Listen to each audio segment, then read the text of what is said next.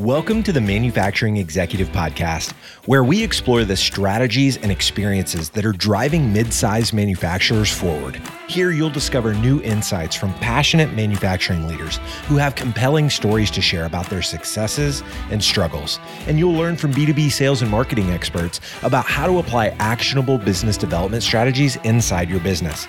Let's get into the show.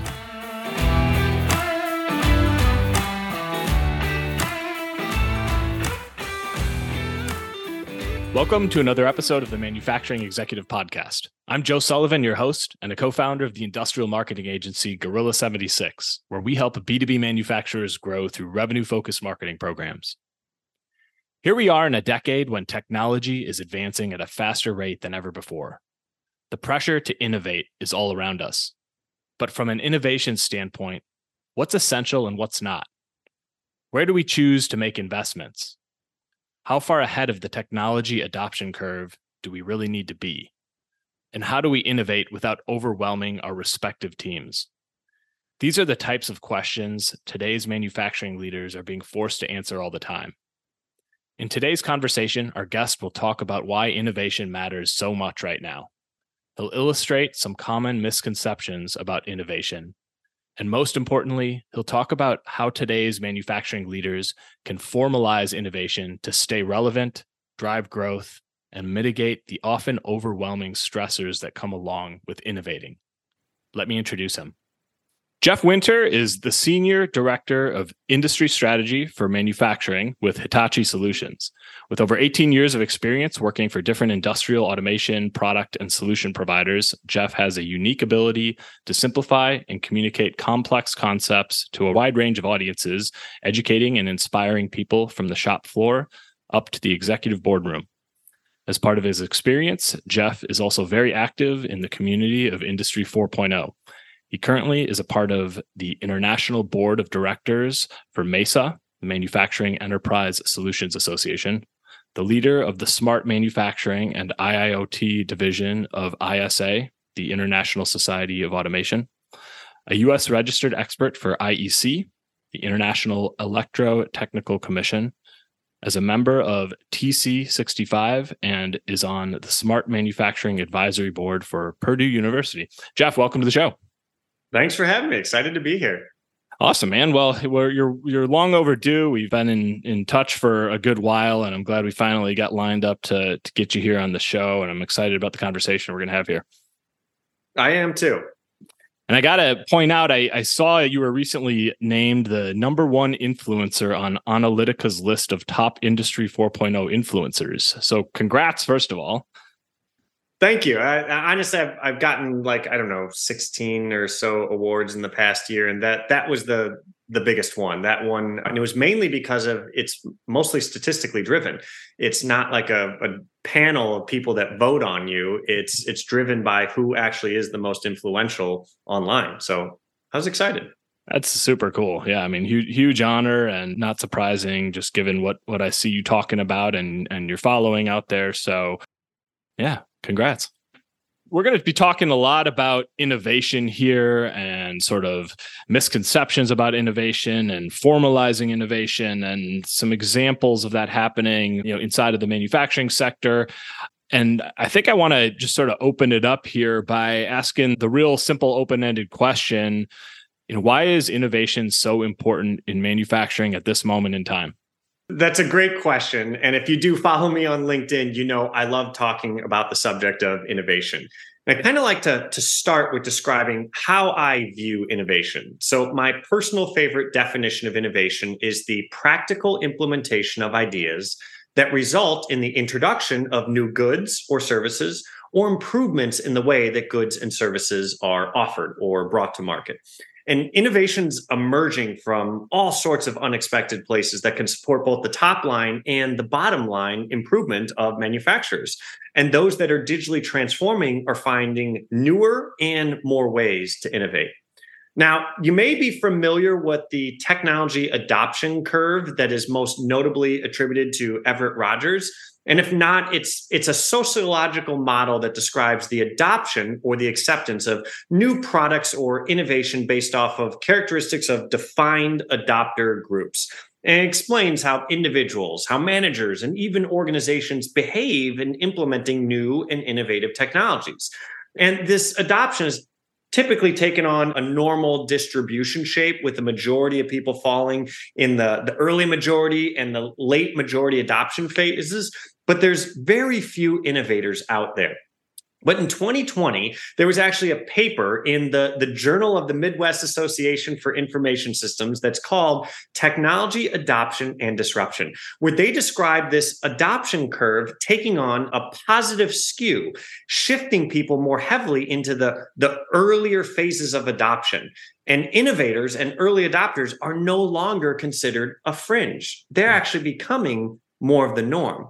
And the implications of this would be pretty impactful. I mean, we would see faster market penetration, increased demand for innovation, greater risk tolerance of people willing to try new things, and potentially even a bit more volatility in the market. Now, that being said, the Chief Innovation Officer role, or C I N O, is a role that didn't exist twenty years ago. And today, roughly thirty percent of Fortune five hundred companies, according to Forbes, have that role in place. And in addition, according to LinkedIn, there are over thirteen thousand people now with that exact title of Chief Innovation Officer, and over two hundred seventy thousand people with a title that includes innovation in it. So yeah, it's taking off. But in the absence of this role, the, the innovation responsibilities are most likely actually falling on the, the burden is falling on the shoulders of the Chief Information Officer, C I O, at least forty percent of the time, according to I D C. This means that the C I O is no longer just focused on managing information systems and data systems and knowledge systems, but now the role is about driving innovation by accelerating all the other functions of a company through integrated and new technologies.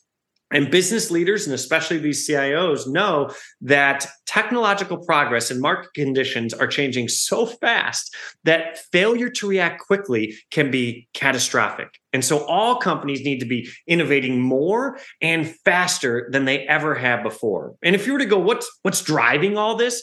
I'd probably say two things. First is the amount of data that is being generated today is mind-boggling. According to Statista, we're estimated to generate one hundred twenty zettabytes worth of data this year alone.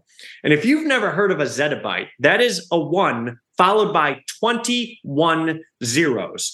Or you can think of it as a trillion gigabytes for one zettabyte. We're expected to make one hundred twenty of those. This is an obnoxious amount of data, and that data is ripe for use for all sorts of innovation. And the second is the speed of technological advancement. I mean, look at how long did it take ChatGPT to be something that no one's ever heard of, to be released and hit one hundred million users? It took less than two months. We've never had anything really close to that in terms of adoption before. So those are the main drivers of why innovation is so important right now. Wow. Yeah. Packed a lot in there. You know, I I actually am thinking of a something I saw you post on LinkedIn that was referenced by one of my guests recently.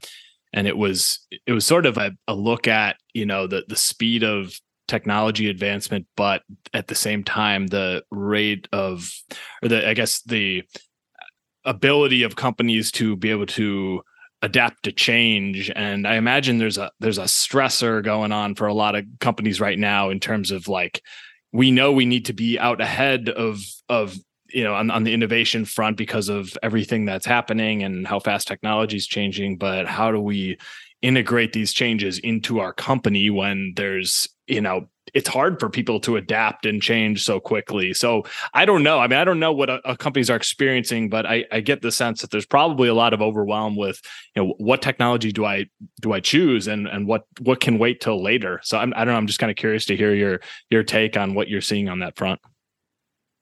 Well, absolutely. And that post you're referring to is about a concept called Martec's Law, which mm-hmm. basically says the speed of innovation is significantly outpacing the organizational change necessary to, to adapt it. And cataclysmic events can can start to like reset those two. So things like COVID was a big example of one that that helped to pull those together because the organizations recognize they have to change.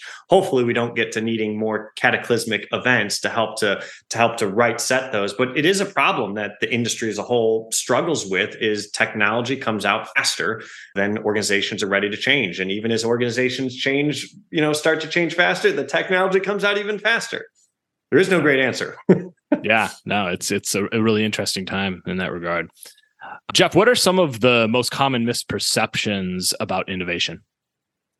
Oh, another, another great question. So there's actually quite a few misconceptions about innovation that I've come across, but I'll just kind of name a couple of my, my favorite ones that I reference a lot. So first is innovation is not the same thing as invention.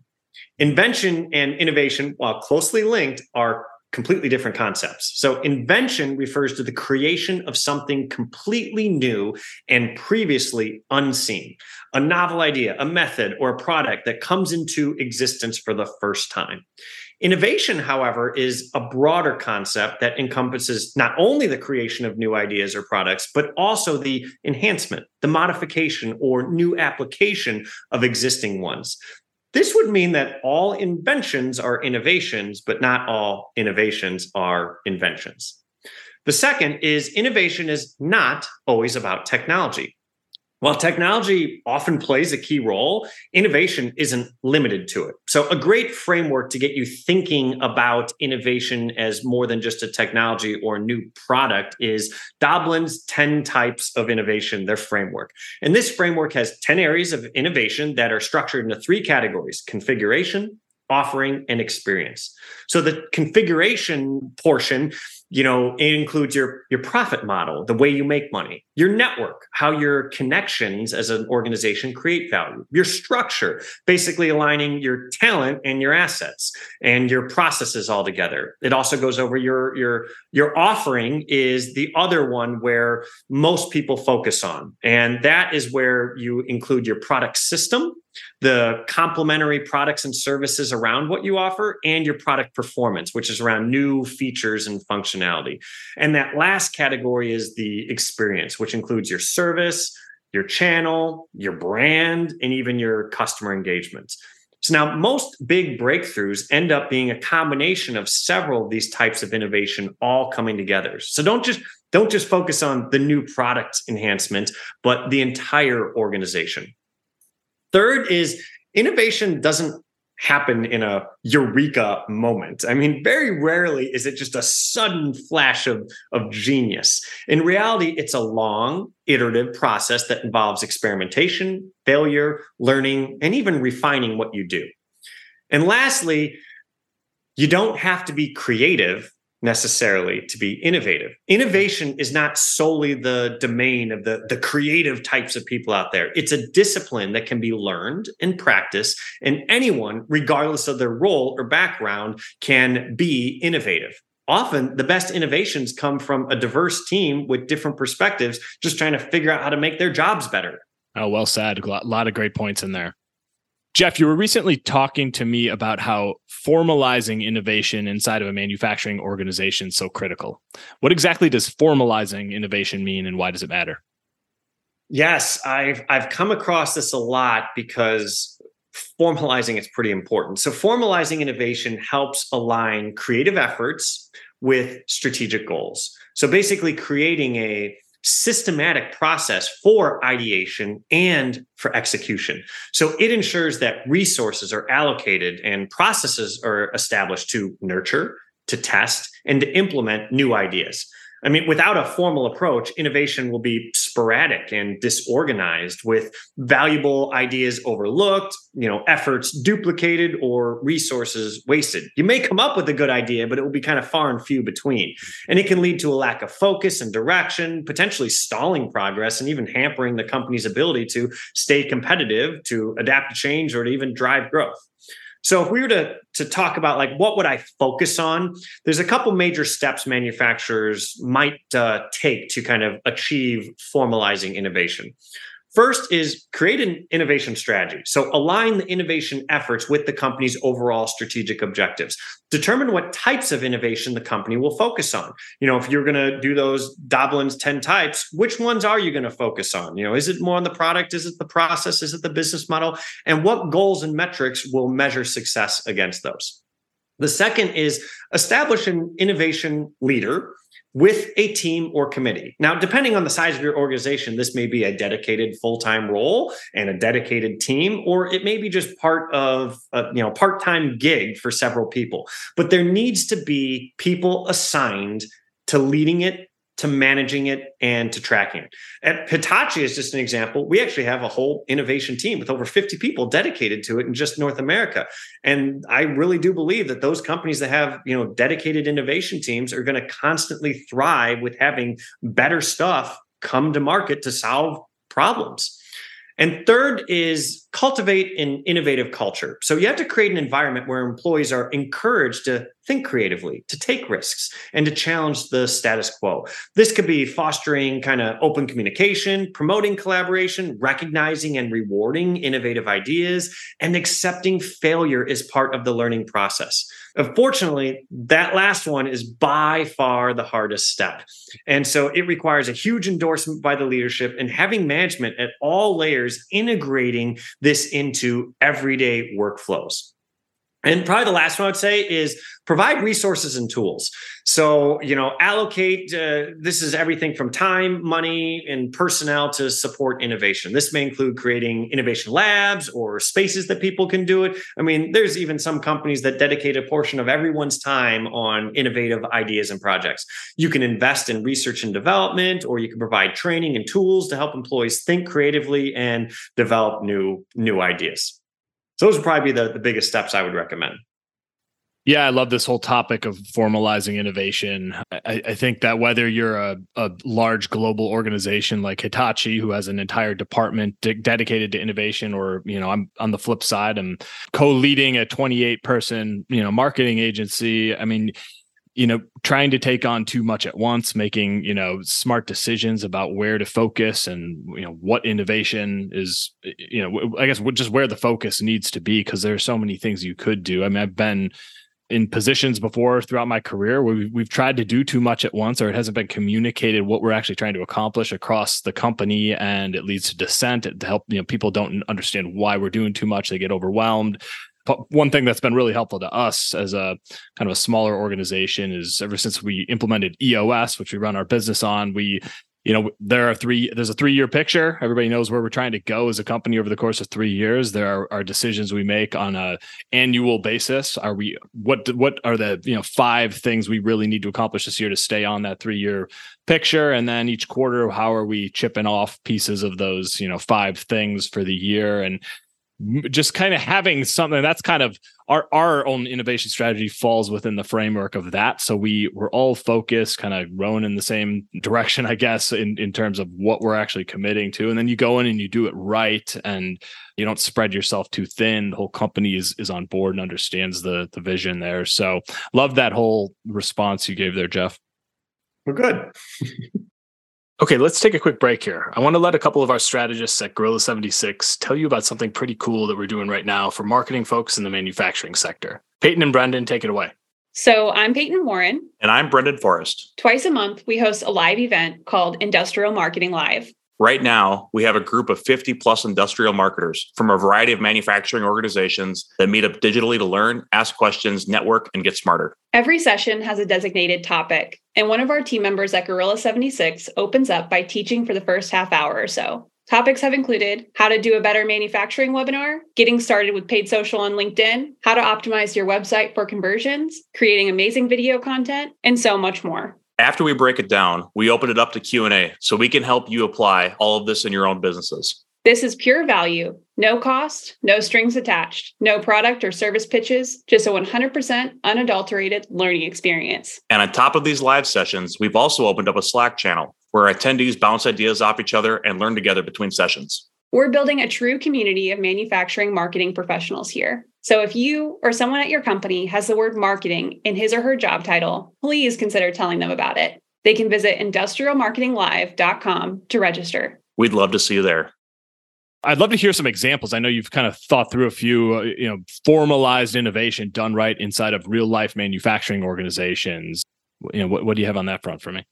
Yeah. And I wish I had, you know, just a whole bunch that I can pull from here. So some of them are public and some of them are private. So I'm going to kind of reference two different styles here. So I'm going to start with the process side, meaning innovation as a process within the organization. Then I'm going to give an example of a company that did something really innovative from a product side.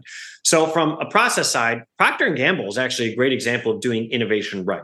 So in two thousand one, P and G launched their, their Connect and Develop initiative as a strategic pillar of its innovation program.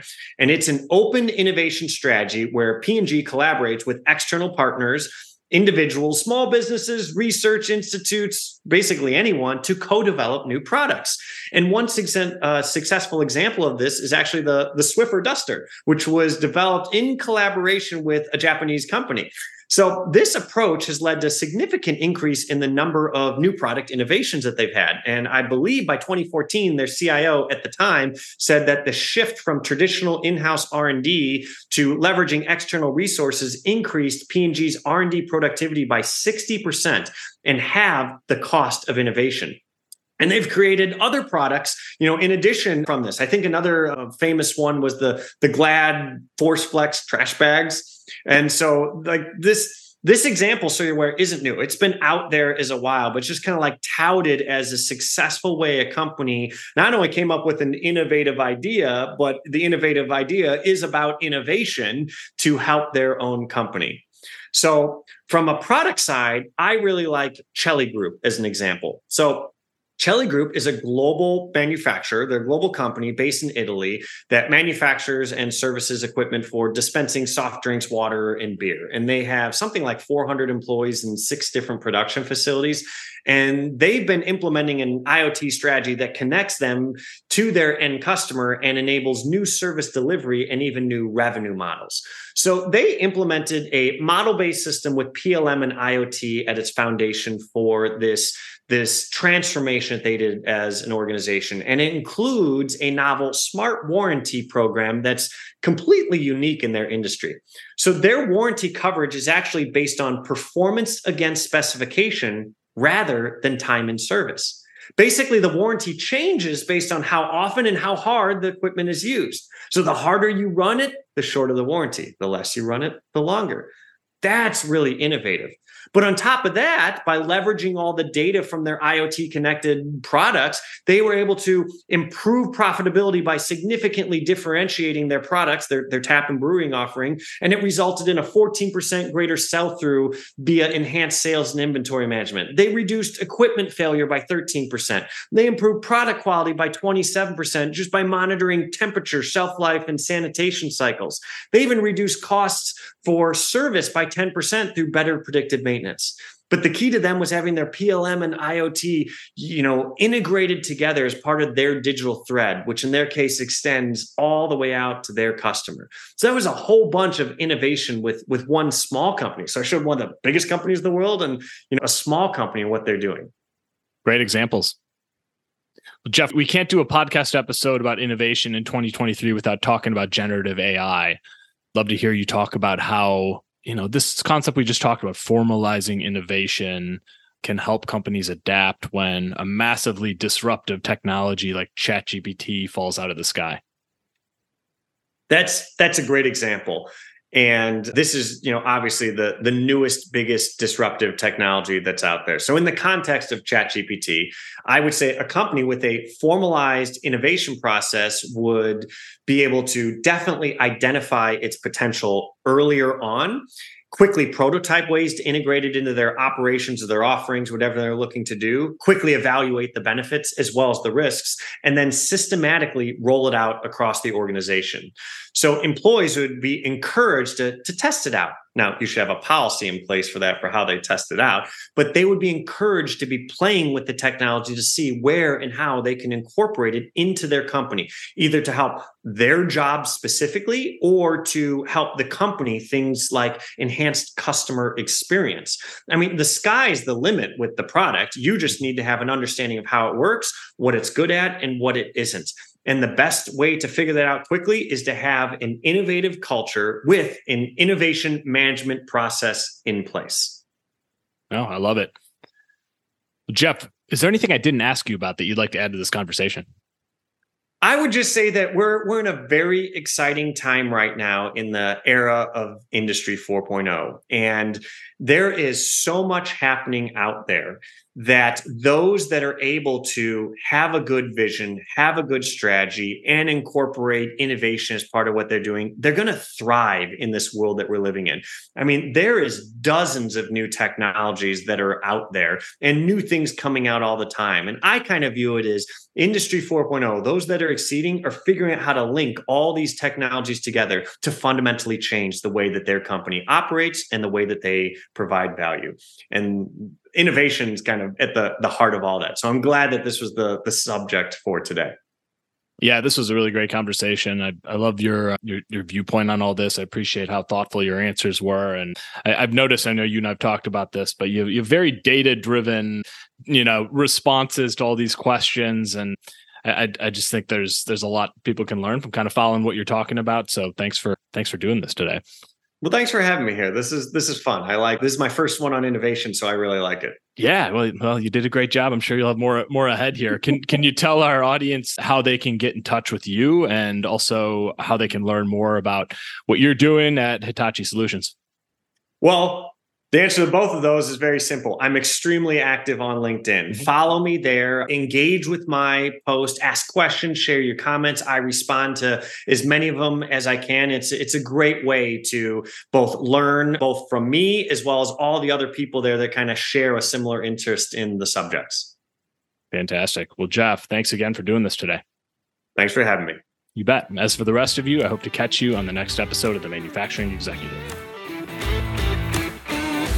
You've been listening to the Manufacturing Executive Podcast.